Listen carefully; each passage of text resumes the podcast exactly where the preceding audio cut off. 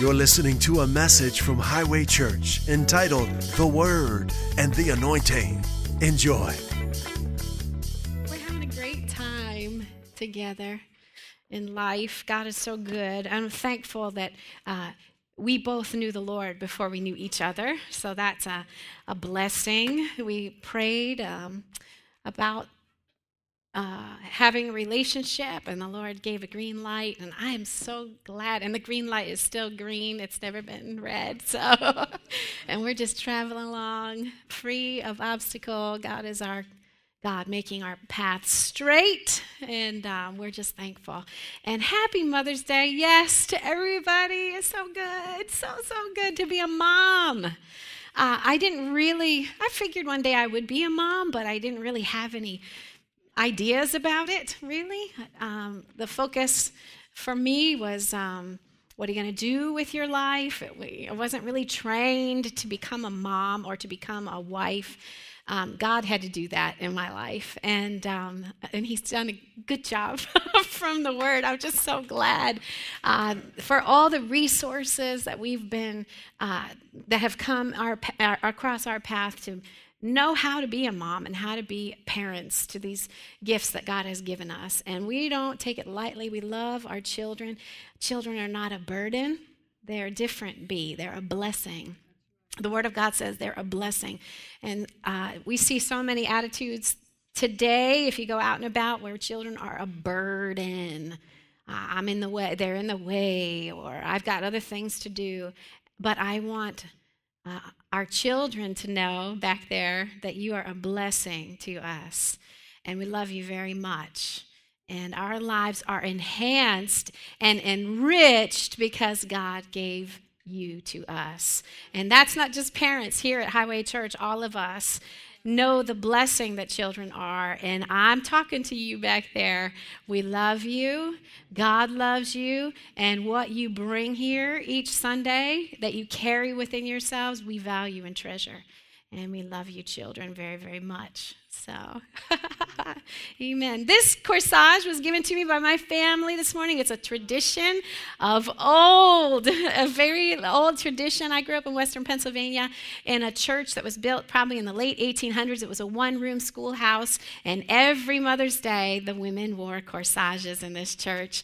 My grandmother's mother was part of building and establishing this church, and uh, what they would do. Does anybody know this tradition? Anybody had this tradition in the past? Yeah? Okay. All right. Good. Excellent. So I, I'm not sure. It's different in every place, but if your mother has passed, you wore a yellow flower, I believe. There are different, different things like that. But my mom, I love her. She's in Florida, and uh, she has impacted me uh, as every mom impacts their children, she probably wouldn't know how much, but I'm so thankful for the mom that I had been given to. I don't know. I arrived in their lives, and I'm so glad for her. She's a wonderful lady, very much like what Joseph just described, uh, very genuine. Uh, very caring, very open, and uh, a loving, loving mom. And I'm thankful for her today as well. So, we're going to read uh, from the Word of God today. Moms, we need tools, right? We need mom tools. And uh, the tools that we have been given, we're going to take a look at today in the Word of God. And of course, the Word is applicable to everybody, every hearer, whether you're a child, a, a dad, uh, whether you're n- neither of those, no, uh, uh, you're an adult with not being married, whatever. Uh, the Word of God is applicable to all of our lives. And I trust God that we're going to gain His perspective this morning as we spend time in His Word. So, would you all pray with me this morning before we get started? Father, we thank you for your word. We treasure your word. We love your word. And we know, Father, that in your words are spirit and they are life. And in your word is our direction, is our hope, is our salvation, is our life. you are uh, our everything, and you are your word. Your word and you are one and the same. So we desire to fellowship with you this morning. We thank you, Lord, for hearts that understand this morning, for ears that are listening, for um, minds that perceive, God, that revelation would come, that we truly would have a new perspective, a different look at uh, our responsibilities, at our lives, Father, at who you've created us to be. Thank you, Lord, for walking this journey with us, for going ahead of us, and for di- directing our steps, Lord. We love you. We're hiding your word in our hearts today that we might not sin against you. We love you, Lord. In Jesus' name, amen. Amen. So, this right here, ta da! Anybody seen one of these before? Does this look like a toy to you. I don't know what it looks like from way back in the room. But this was a little uh, tool that was given to us by Joseph's mom. It's just something I recall her just having in the house and just said, Here, you know. Maybe she didn't want it or didn't need it. I don't know. But this came from uh, my mother in law. And when I think of it, I think of it as like a, a I don't know, like something less than a real hammer. it doesn't really have a lot of weight. It's not a toy. It really is a tool. But uh, but I always think of her whenever I have this. But this nifty little thing. I don't know if any of you have this. The handle unscrews. Ha ha! And inside is a flathead screwdriver. Yeah, all right. And then you can unscrew that. You guys have one of these? Who has one of these at home? Dennis? Okay, okay. So this isn't as unusual as I thought it was. And the handle even has like a file on it. And uh, what, we got a smaller flathead screwdriver here. And that's not all. It's not, there's another flathead screwdriver. Can you see that? It's so tiny, right? But that's not all. There's still another one in there. This tiniest of tiny little I guess, eyeglass screwdriver. So, nifty little thing, right? That I was able to receive from my mother in law.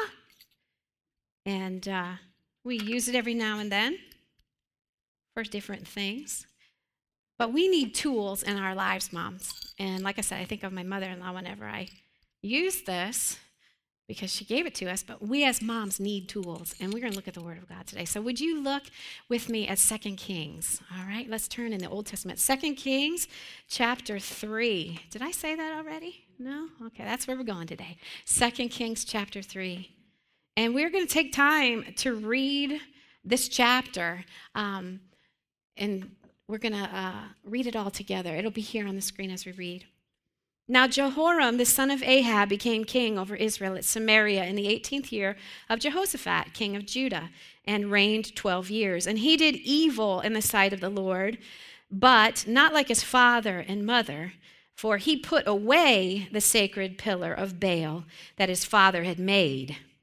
Nevertheless, he persisted in the sins of Jeroboam, the son of Nebat, who had made Israel sin. He did not depart from them.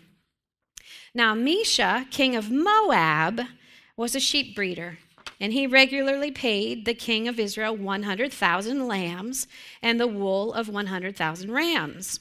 But it happened when Ahab died that the king of Moab rebelled against the king of Israel.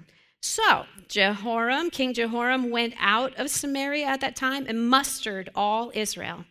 And then he went and said to Jehoshaphat, the king of Judah, saying, The king of Moab has, rebe- Moab has rebelled against me. Will you go with me to fight against Moab? And he said, I will go up. I am as you are, my people as your people, my horses as your horses. And then he said, Which way shall we go up? And he answered, By way of the wilderness of Edom. So the king of Israel went with the king of Judah and the king of Edom, and they marched on that roundabout route seven days, and there was no water for the army, nor for the animals that followed them. And the king of Israel said, Alas, for the Lord has called these three kings together to deliver them into the hand of Moab. But Jehoshaphat said, Is there no prophet of the Lord here, that we may inquire of the Lord by him? So one of the servants of the king of Israel answered and said, Elisha, the son of Shaphat, is here, who poured water on the hands of Elijah. And Jehoshaphat said, The word of the Lord is with him. So the king of Israel and Jehoshaphat and the king of Edom went down to him. Then Elisha said to the king of Israel, What do I have to do with you? Go to the prophets of your father and the prophets of your mother. But the king of Israel said to him, No, for the Lord has called these three kings together to deliver them into the hand of Moab. And Elisha said, As the Lord of hosts lives before whom I stand, surely were it not that I regard the presence of Jehoshaphat, king of Judah, I would not look at you nor see you. Verse 15. But now bring me a musician. Then it happened when the musicians played that the hand of the Lord came upon him. And he said, Thus says the Lord, make this valley full of ditches. For thus says the Lord, you shall not see wind, nor shall you see rain, yet that valley shall be filled with water, so that you, your cattle, and your animals may drink. And this is a simple matter in the sight of the Lord. He will also deliver the Moabites into your hands. Also, you shall attack every fortified city and every choice city, and shall cut down every good tree, and stop up every spring of water, and ruin every good piece of land with stones. Now, it happened in the morning when the grain offering was offered that suddenly water came by way of Edom, and the land was filled with water. And when all the Moabites heard that the kings had come up to fight against them, all who were able to bear arms and older were gathered, and they stood at the border. And then they rose up early in the morning, and the sun was shining on the water. And the Moabites saw the water on the other side as red as blood. And they said, This is blood. The kings have surely struck swords and have killed one another. Now, therefore, Moab to the spoil. So when they came to the camp of Israel, Israel rose up and attacked the Moabites so that they fled before them, and they entered their land, killing the Moabites. And then they destroyed their cities, and each man threw a stone on every good piece of land and filled it. And they stopped up all the springs of water and cut down all the good trees. They left the stones of Kir Haraseth intact. However, the slingers surrounded and attacked it. And when the king of Moab saw that the battle was too fierce for him, he took with him 700 men who drew swords to break through to the king of Edom, but they could not. And he took his eldest son, who would have reigned in his place, and offered him as a burnt offering upon the wall. And there was a great indignation against Israel, so they departed from him and returned to their own land. Second Kings chapter 3 just to give you a little bit of history, I love the Old Testament. And once you read the New Testament, once you learn the message of salvation, that Jesus is God and that He came to give us salvation, that we're saved by grace through faith uh, it's so fun then knowing that and getting solid in that to go back into the Old Testament and then see where, where, where is Jesus back here? Where is grace back here? Where are the principles that I've learned in the New Testament? Let me see them again in the context of history because God is the same yesterday, today, and forever. So if He's doing it in the New Testament, He's doing it in my life today. And if He's doing it in the New Testament, He did it before and so we like take a look. I love uh, history. I enjoy studying, just learning in general. And so reading this, uh, this was probably two months ago that I read it. I was so excited about all the things that were popping out at me. And I want you to be encouraged when you're reading the Bible. The, in the New Testament, it says that we're to train our senses in righteousness. You can read the Bible and be, train yourself so much that this, your eyes begin to see things because we're training ourselves. We're training ourselves in righteousness. And so as I read the Word of God, things are popping out at me. I just couldn't wait to bring this and share it with you. So, first of all, it's just a matter of history. Um, God had a people, the Israelites, right? But then uh, there was a time when a prophet came to them and he had a new linen garment on and he tore his garment into 12 pieces. And he gave 10 pieces um, to one gentleman, and he showed these other two pieces and said, These two pieces will stay and belong to the house of David. So the kingdom that was just one people, the Israelites, has now been split.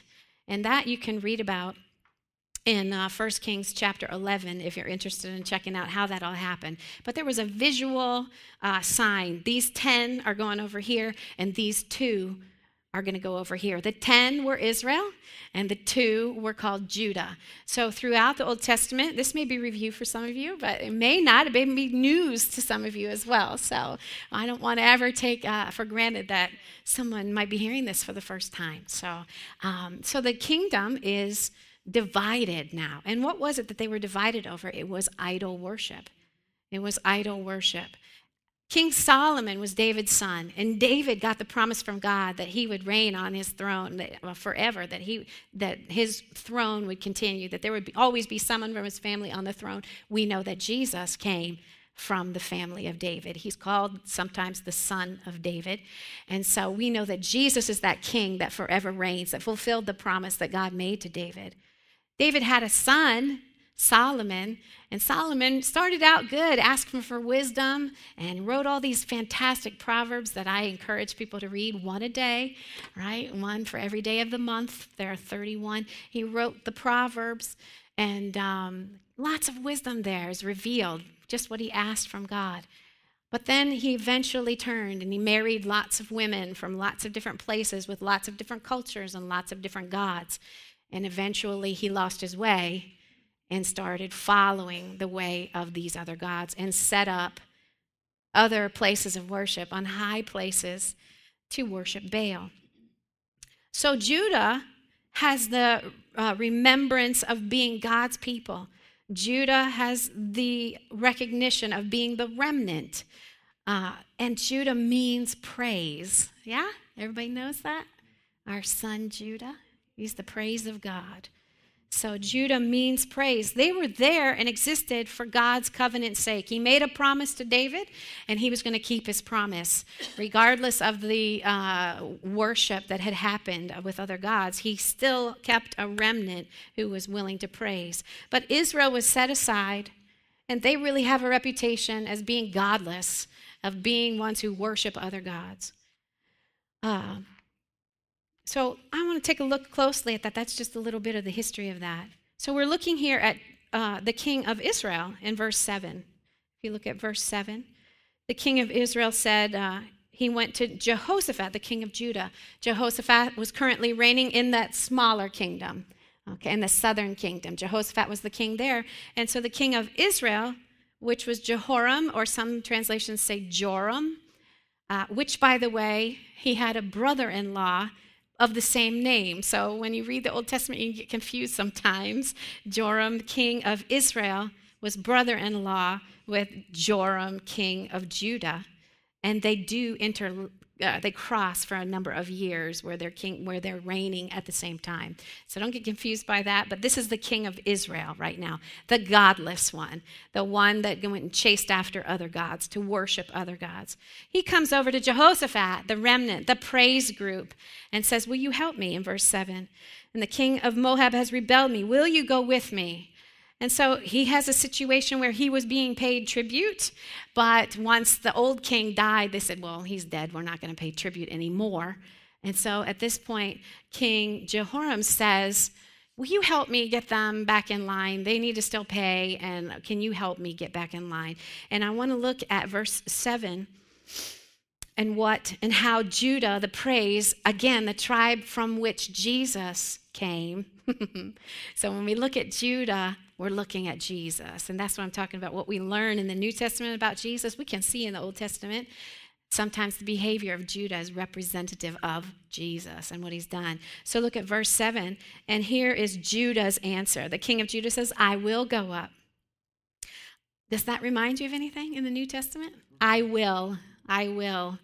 You guys remember a time when someone came to Jesus for healing and said, Are you willing? And what did Jesus answer? I will. Do you remember a time when someone said, Will you, uh, he, um, will you, uh, he didn't even want him to come to the house, but he said, I have a, a, problem back at home. One of my kids is not doing well. And he said, I will come. Uh, he's so eager to come, Jesus. And here we see that same attitude, that same love here, uh, that same covenant relationship. And he says it, he describes it even more. I am as you are. right? This is what Jesus is saying, right? I will go up. I am as you are, my people as your people, and my horses as your horses. As Joseph was ministering up here after worship, I thought, you know what? We belong to God. Ladies, moms, we belong to God. We spend our money and go to the store and we buy whatever, Calvin Klein or Jones New York or whoever the latest designer is, so that we can wear their name, right? God has given us his name.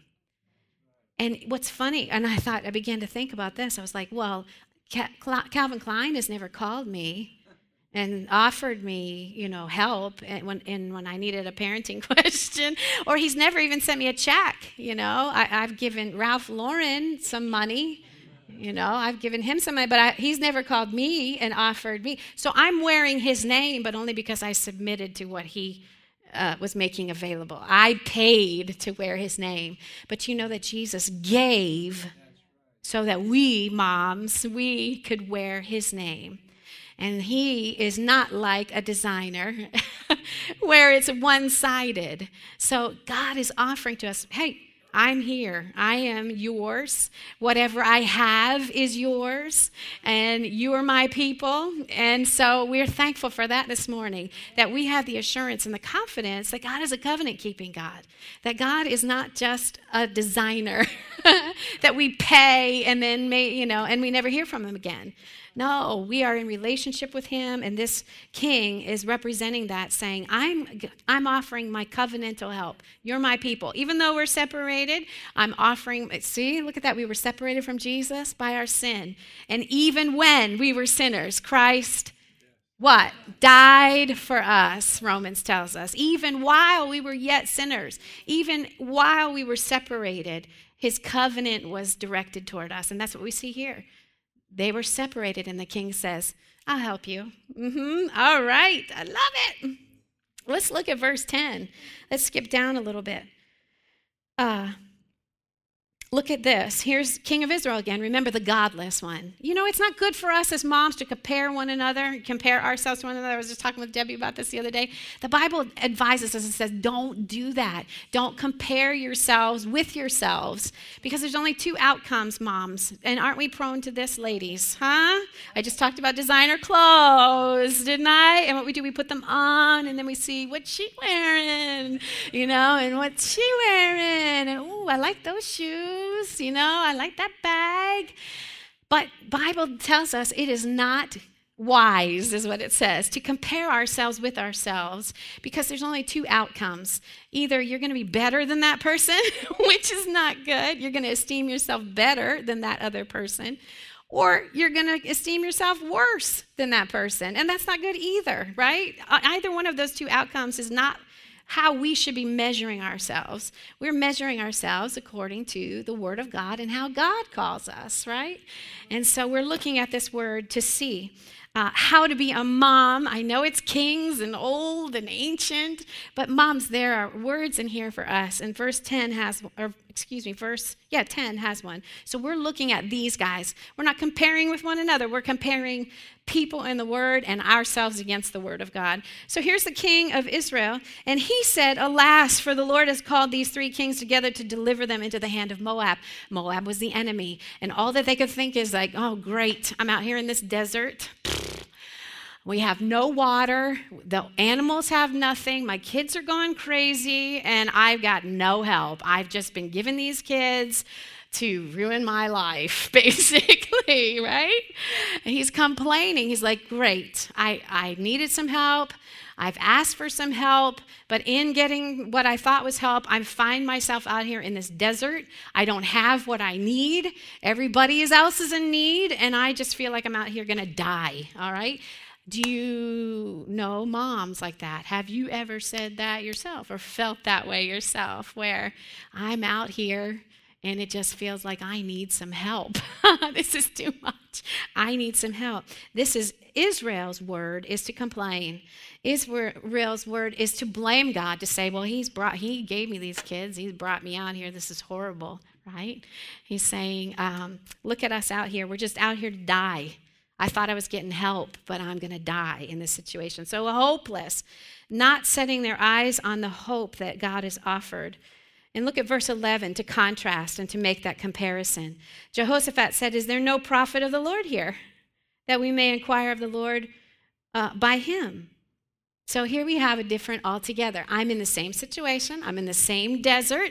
I have the same problems. I feel like I don't have what I need as a mom, maybe. I feel like I have to get some help somehow. One guy says, Great, I'm going to die out here.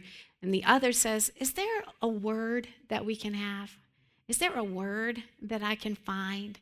And I'm encouraging you as moms today to retrain your response. I am telling you this because I, you want to ask me how I know?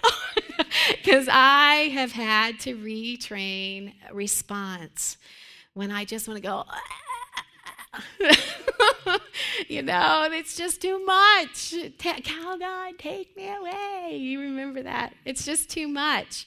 I need to retrain myself at that time to say, wait a minute, I'm not this, I'm not going to be uh, destroyed in this situation, what is the word of the Lord for this situation? What is the word of the Lord for this situation? And I'm telling you, this is going to arise for those of you who are momming now, like I am, and those of you who now are grandmomming, there will be plenty of occasion where you will not have the answer readily at hand and you need to retrain yourself to know what does the word say? What does the word say in this situation? What, what word can I apply here? And so you need to retrain yourselves. Mamas who are yet to be, who don't have the baby yet, you are in a great place to begin to do this now, where it's like, wait, stop, put the brakes on. What does the word say about this? How can I address this situation with the word of God? Amen. Amen. Let's continue on and look at verse 11 again at the end of it. I just find this fascinating.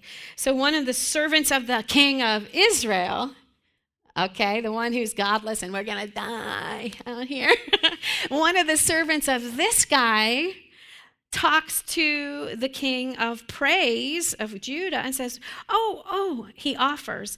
Elisha, the son of Shaphat, is here who poured water. What do they need? Water. They're without water out there. And here's the guy on the other side, a servant, uh, no less, not someone in command, just a servant over here. And he says, Oh, I, I remember Elisha. Elisha, he poured water on the hands of Elijah. And that's just to say that he served him. But I find it interesting that that's the connection. What they need, this, this guy over here, just a servant, is making a suggestion. And this reminds me of a time when I was a little girl and I received a Bible for Christmas. I think it was Christmas, but I received a Bible.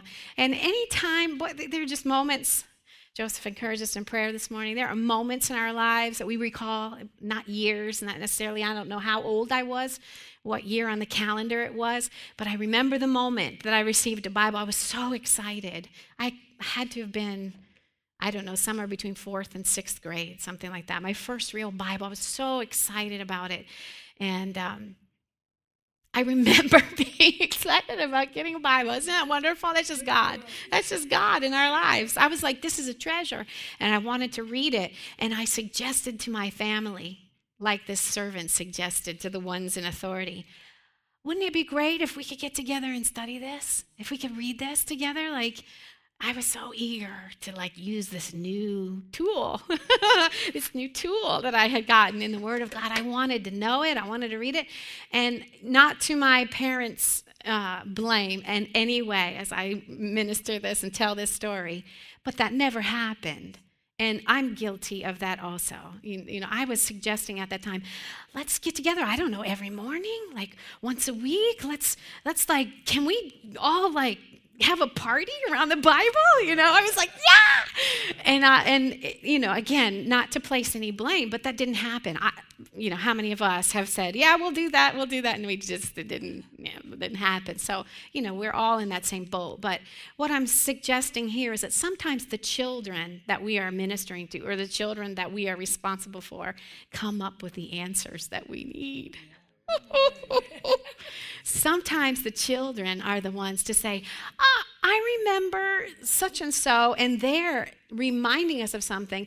And I want to encourage us as moms to have ears to hear that to not think they don't know what they're talking about. Oh my goodness, you know. Or in my case, I don't know, maybe I was just so excited about my Bible, but I don't think that they're not sincere about wanting to do what they're suggesting to do or not honest or sincere in the answer they're giving. Sometimes, in the midst of the problem that you're facing with them, I don't know. I'm a homeschooling mom. Sometimes I don't know the direction to go, and sometimes the kids have the answer. and I have to be realizing wait, this is this is of the Lord. This is of the Lord. Don't discount them because they're little.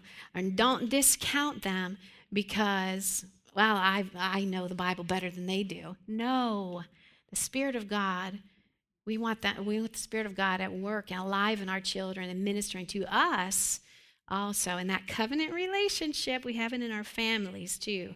I give to them, they give to me. Ah, they encourage me and I encourage them. So remember that. Affirm the children when they make a God suggestion make them know I see God in what you just said. I see God in what you just said. And we need to do that, you know, or let's pray about that. Or that's a good answer. Encourage the children. The answers sometimes come from them. Let's look at verse 13. It says, Elisha said to the king of Israel, What have I have to do with you? Go to the prophets of your father and the prophets of your mother. But the king of Israel said to him, No, for the Lord has called these three kings together to deliver them into the hand of Moab. So still the king of Israel is still saying, We're going to die, right? And where is he? He's in the presence of the man of God with the word of God.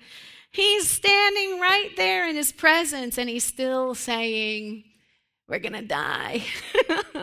he had the word, the man of God, the word of God right in front of him. And he didn't value it. He didn't see it for what it was. He didn't see that his answer could be there. And I want us as moms to be encouraged. You know, we've got these books sitting in our houses, right? It's right there.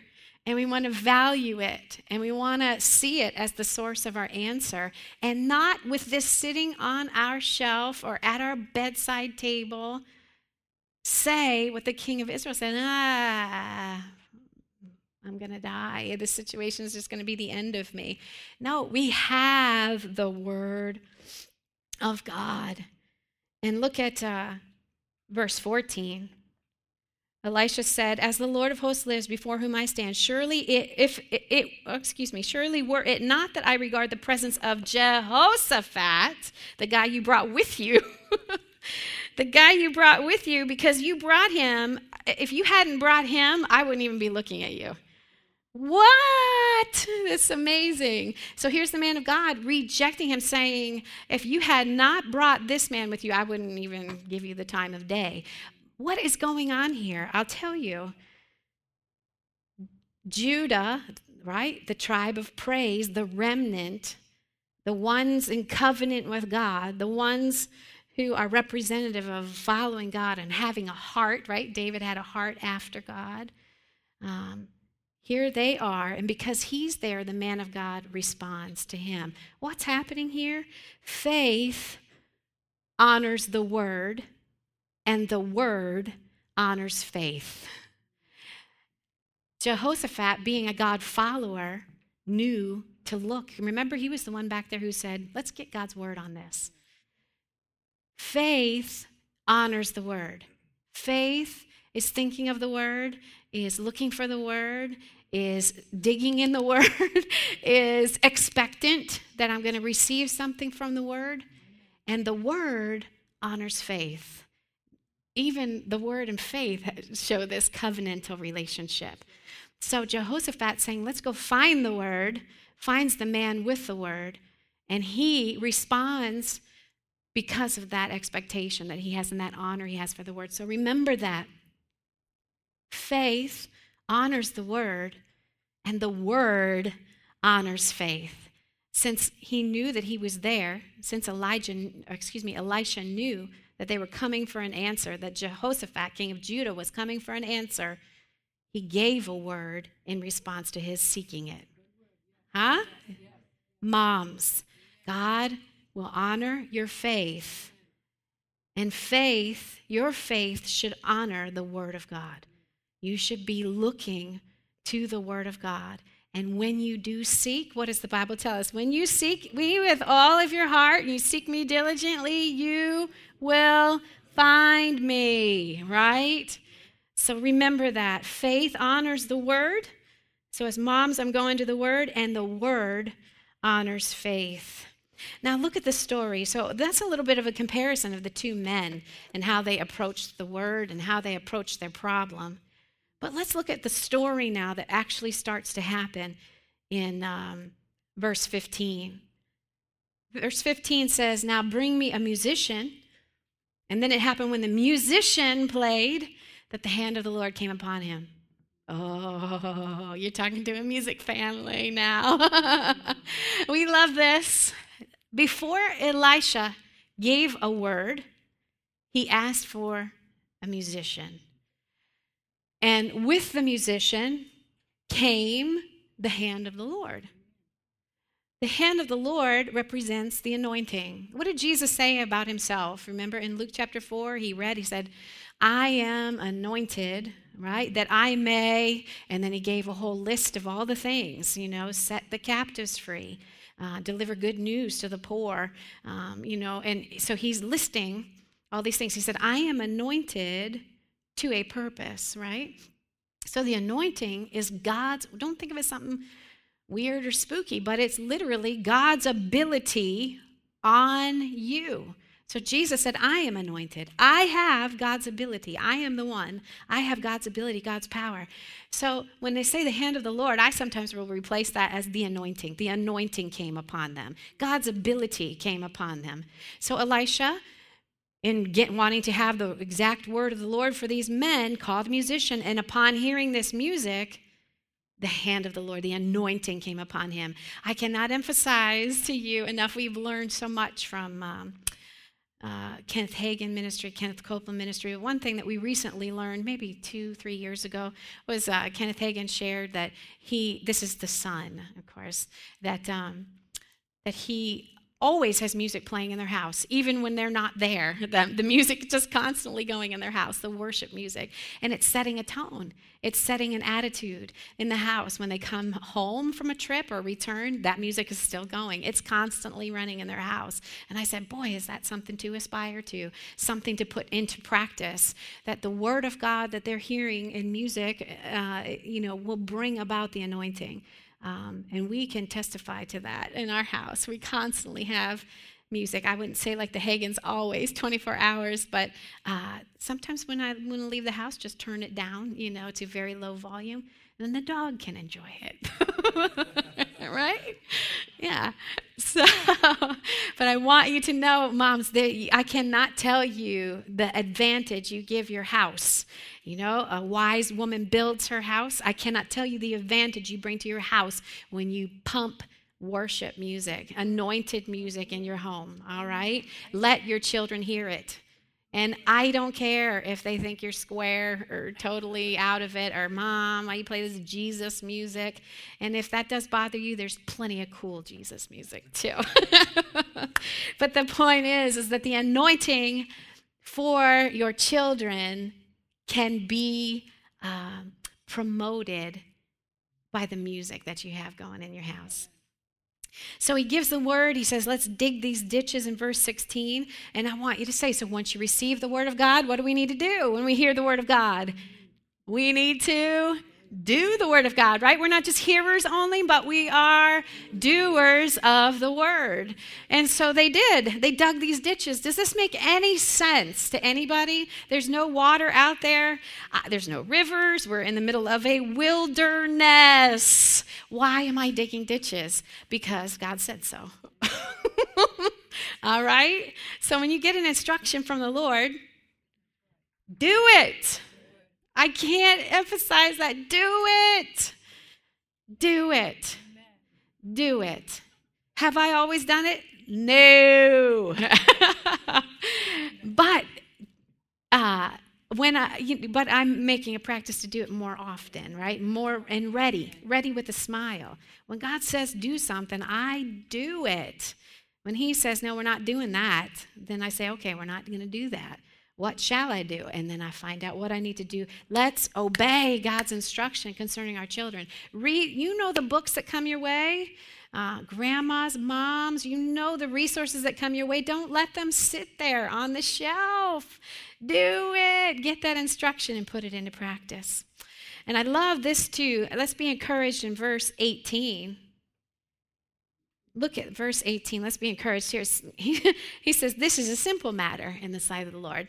Huh, one king's out there and he's saying, Ah, this is crazy. I'm going to die. And then the word of the Lord comes and says, Oh, this is easy.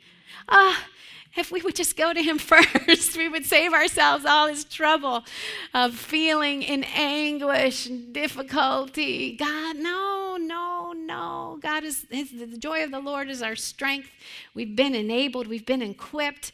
The Word of God gives us everything that we need. There's nothing that I could face that the Word of God does not address. The Word of God is my life. His words are spirit and they are life to me. And so I want to run there and I want to grab a hold of the word. I want to obey it. And I want to know that this is easy for God. Ah, this is easy. Children that are rebelling against God, it's easy. It's easy. It's easy for God. And I want to encourage you not to stay in your turmoil and not to stay in your wrangling and wrestling about these things that do seem difficult. I'm not dismissing the problem. They didn't have water in the desert, they needed water. Our children need salvation. I'm not dismissing the necessity of the problem, but I'm saying for God, it is simple. It is simple. And what I love about the answer that came Look at just in verse 17, what the, the Lord said. He said, You're not going to see the wind, you're not going to see the rain, just dig the ditches. Do you know how many times when we get a problem, we start thinking, Well, how can I source that problem? The word of the Lord did not tell them to source water, it said dig ditches to hold water. Huh? That's isn't that something? So we have a problem with our children right away. We think, what do I need to how can I source this? No, no. Get the Word of God. And then look what they have. They're, they're not sourcing the problem. They're not the answer to the problem. Moms, we cannot be the answer to every one of our children's problems. We cannot, and we cannot start our thinking in that way. Like, uh, if I can just get a hose and let's see if I can just, where can I get water? Where can I get water? Where can I get? No, God is the source. He's giving the water, He's the source. We just have to do whatever He tells us. But the answer to our problems as moms with our, par- with our children, or as grandparents with our grandchildren, or sometimes our adult children, we are not the source. It says you're not going to see the wind, you're not going to see the rain, you're not going to understand how this is going to happen, but I do have an instruction for you. And in this case, it was make room for the thing that you want, not go find the thing that you want. Boy, how many of us have gotten into debt? This is just a little side note. Let me walk over here, a little side note. How many of us have gotten into debt because we thought we had to source the thing, right? No, God's not asking you to be the source. He's the source. Just do what He said to accept His provision. And that's so good. That's so good. So it's simple for God. It's simple for God. And we're not going to understand how it's going to happen, but it's simple for Him. That's so good. You're not going to be able to identify the source, but we are following His direction. Hallelujah. And I want you to see too, um, when did all this rain come? Or it wasn't rain, it just water came. When did it come? Following what? You guys remember when we read? It's uh, verse 20. Let's look at that. It happened in the morning when the grain offering was offered, that suddenly water came by way of Edom, and the land was filled with water. So the answer, not so we got the word of the Lord, we obeyed and we dug the ditches. We got the word of the Lord concerning our children and we obeyed whatever instruction he got, not thinking that we are the source and not expecting for us to solve the problem, but just waiting on the Lord for him to supply. And what do we do in the meantime? What should we wake up and do in the morning? Give him a praise offering, right? There's a grain offering being offered in the morning. So in the waiting time, you've obeyed the Lord. You've gotten his word. You've gotten his word on, on whatever your mom problem is. You've gotten the word on it. You, saw, you retrained yourself to get the word. You got the word. You obeyed the word. I'm not understanding how it's going to work, but I've done what you told me to do, Lord. I know I'm not the source, you're the source. In the meantime, while I wait for the deliverance, I'm going to praise him. I'm going to give offerings to him. I'm going to worship him. You need to worship and give thanks continually. Continually. Continually. I mean, every day. and be thankful. And I haven't always done this, but again, we're growing stronger in this. Are we growing stronger? We're growing stronger in this. We're giving thanks in every situation. We're giving thanks continually. We're worshiping Him continually. That morning by morning, we are being strengthened in Him as we worship Him, right? What did it say in Romans? I know you know it, that Abraham grew strong in faith as he did not waver, right? But he grew strong in faith as he uh, gave glory, give praise and gave glory to, yeah, gave glory to God. Thank you for the help. It's Romans chapter 4. you can look it up later. But that's how we're going to be strong as we stand for these answers for our children and for our grandchildren. All right? We're going to worship and give thanks continually. And look at the answer. Is the answer amazing? The answer is amazing. So water just comes ta-da, fills the ditches. and the enemy up on the hill at the same morning that they're giving praise, at the same time they're giving praise to God, the enemy is looking on. And what does the enemy see? The enemy sees blood. Hallelujah.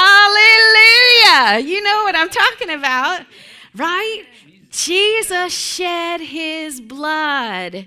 It was the sign of the covenant. He poured out his blood to say, Everything I am is yours, and all that you are is mine. We're in this relationship. I will not leave you, I will not forsake you. Uh, he's our God, He supplies our every need. With the stripes that wounded Jesus, we are healed. Our sins are removed. Though our sins were like scarlet, they should be made and washed white as snow. Hallelujah. So the enemy while we praise is seeing blood. Hallelujah. Hallelujah. The enemy, while we're giving praise in the morning, the enemy sees blood. And look at them. Look at them. So they reason. oh man, the devil, he just does the same. He did the same thing when Jesus was on the cross. The enemy began to reason, say, We got him now, right? Right? But boy, was he in for a surprise, and so were these enemies, right? The same kind of thing happened. Look what happens. The sun is shining on the water in verse 22. And the Moabites, the enemy, saw the water on the other side as blood. Listen, God's ways and his provision, while it's supplying salvation to me, totally confuses the enemy. Totally confuses the enemy. While God's ways and God's provision, not my source, I didn't go trying to figure out the answer, but God's ways, God's provision in my life, as they're providing salvation to me at the very same time, is confusing my enemies. Hallelujah. Oh, thank you, Lord. And look what they do. Uh, let's see. Uh, I don't have this verse written down, but it's on the, uh, let's see, border. Um, it says where they stood on the border. Anybody see that in your Bible? Oh, 21. Thank you, Lord. Uh, look at 21. When all the Moabites heard that the kings had come up to fight against them, all who were able to bear arms and older were gathered. This is the enemy. Everybody, here we go. We're going in. We're going in. We're going to take the spoil. The enemy's getting together. And they stood at the border. They stood at the border. That means they couldn't go any further than that. Hallelujah. Listen, I don't care how many enemies are coming against your children. I don't care how many problems are coming against your grandchildren. I don't care how confusing, how desperate, how void of hope that it feels. I don't care how many are gathering. they have to stand at the border. Hallelujah. They have to stand at the border, they have to see the blood, and they have to stand there confused. Hallelujah. yes, it doesn't matter how many are mustering, it doesn't matter how many are gathering against your children. I know we love them, but God's got that. God's got that. We are not the source, moms. We're not the source. And these, you know, and that's where we can get confused and we see sad moms that are down and worn out and tired. Listen, that's not us. Our look, our eyes, our steady, intent, absorbing gaze is on Jesus and His Word and His blood and His sacrifice. And we're getting stronger as we praise and give glory to God. And we're getting growing stronger in faith. So, no matter how many enemies are coming, I love that when the Lord showed me, no matter how many are gathering with all their weapons and looking all scary and coming in thinking they're going to take over, they have to stand at the border, see the blood, and get confused. Salvation is mine, salvation is our children's, salvation belongs to our grandchildren. In Jesus' name, in Jesus' name. So, one last scripture, and I didn't give this one uh, ahead, but as I carried this in today, it reminded me of a scripture in Jeremiah. and you might know it already, but Jeremiah 23, verse 29. I don't have it for the screen. But uh, Jeremiah 23, verse 29 talks about the Word of God being a hammer. God's so faithful. the Word of God being a hammer. In this situation in Jeremiah, again, history, uh, there are lots of false prophets giving words. They're taking what they heard real prophets say and then kind of mixing it with uh, this over here. And, and God is addressing false prophets. Ladies, I want to give us warning one last thing before we go to beware of accepting anything that is less than the Word of God as your answer. There are tons of parenting magazines, there's tons of call in hotlines, there's tons of resources but it's less than the Word of God. It's less than, okay? I mean, everybody, all the girls at the Moms Club, they might know, oh, did you read the latest whatever? Did you see this blog? Did you hear? Did you read this? They can be yipping about all kinds of things they saw. But if it's not the Word of God, you don't need to necessarily, don't take it as the Word of God. Remember, faith honors the Word of God, and the Word honors faith. All right, so you know, faith is we, we're not honoring the latest magazine or the latest Dr. Oz advice. Okay, that's less than. That's less than. Don't look for your answers there, ladies. Look to the Word of God. And so I'm liking this to these false prophets. They take a little measure of truth and then, you know, whatever. And then the next thing you know, we're aiding our kids down a path of destruction because we went with that instead of the Word of God, okay? Woo. we don't want to aid their path to destruction because we settled for something less than the Word of God. All right. So we're going to straight to the Word of God. And Jeremiah 23 says this, verse 29. Well, I'll say 28. I'll start there. The prophet who has a dream, he's talking about false prophets here, let him tell his dream. let him let him tell his dream. And then uh, conversely he who has my word let him speak that faithfully. Oh god thank you for your word. The prophet who has a dream let him tell you about his dream the latest thing whatever that kids need or baby whatever the latest thing that you got to do. But he who has my word let him speak my word faithfully what is the chaff to the wheat? Or one scripture says, What's what is straw? Huh? Stuff that just burns up, which is, you know, all the parenting advice that is not founded in the Word of God. It'll all just burn up. What is chaff to the wheat, to the good, nourishing, good stuff, right? And here it is, verse 29 Is not my word like fire, says the Lord, and like a hammer that breaks the rock into pieces?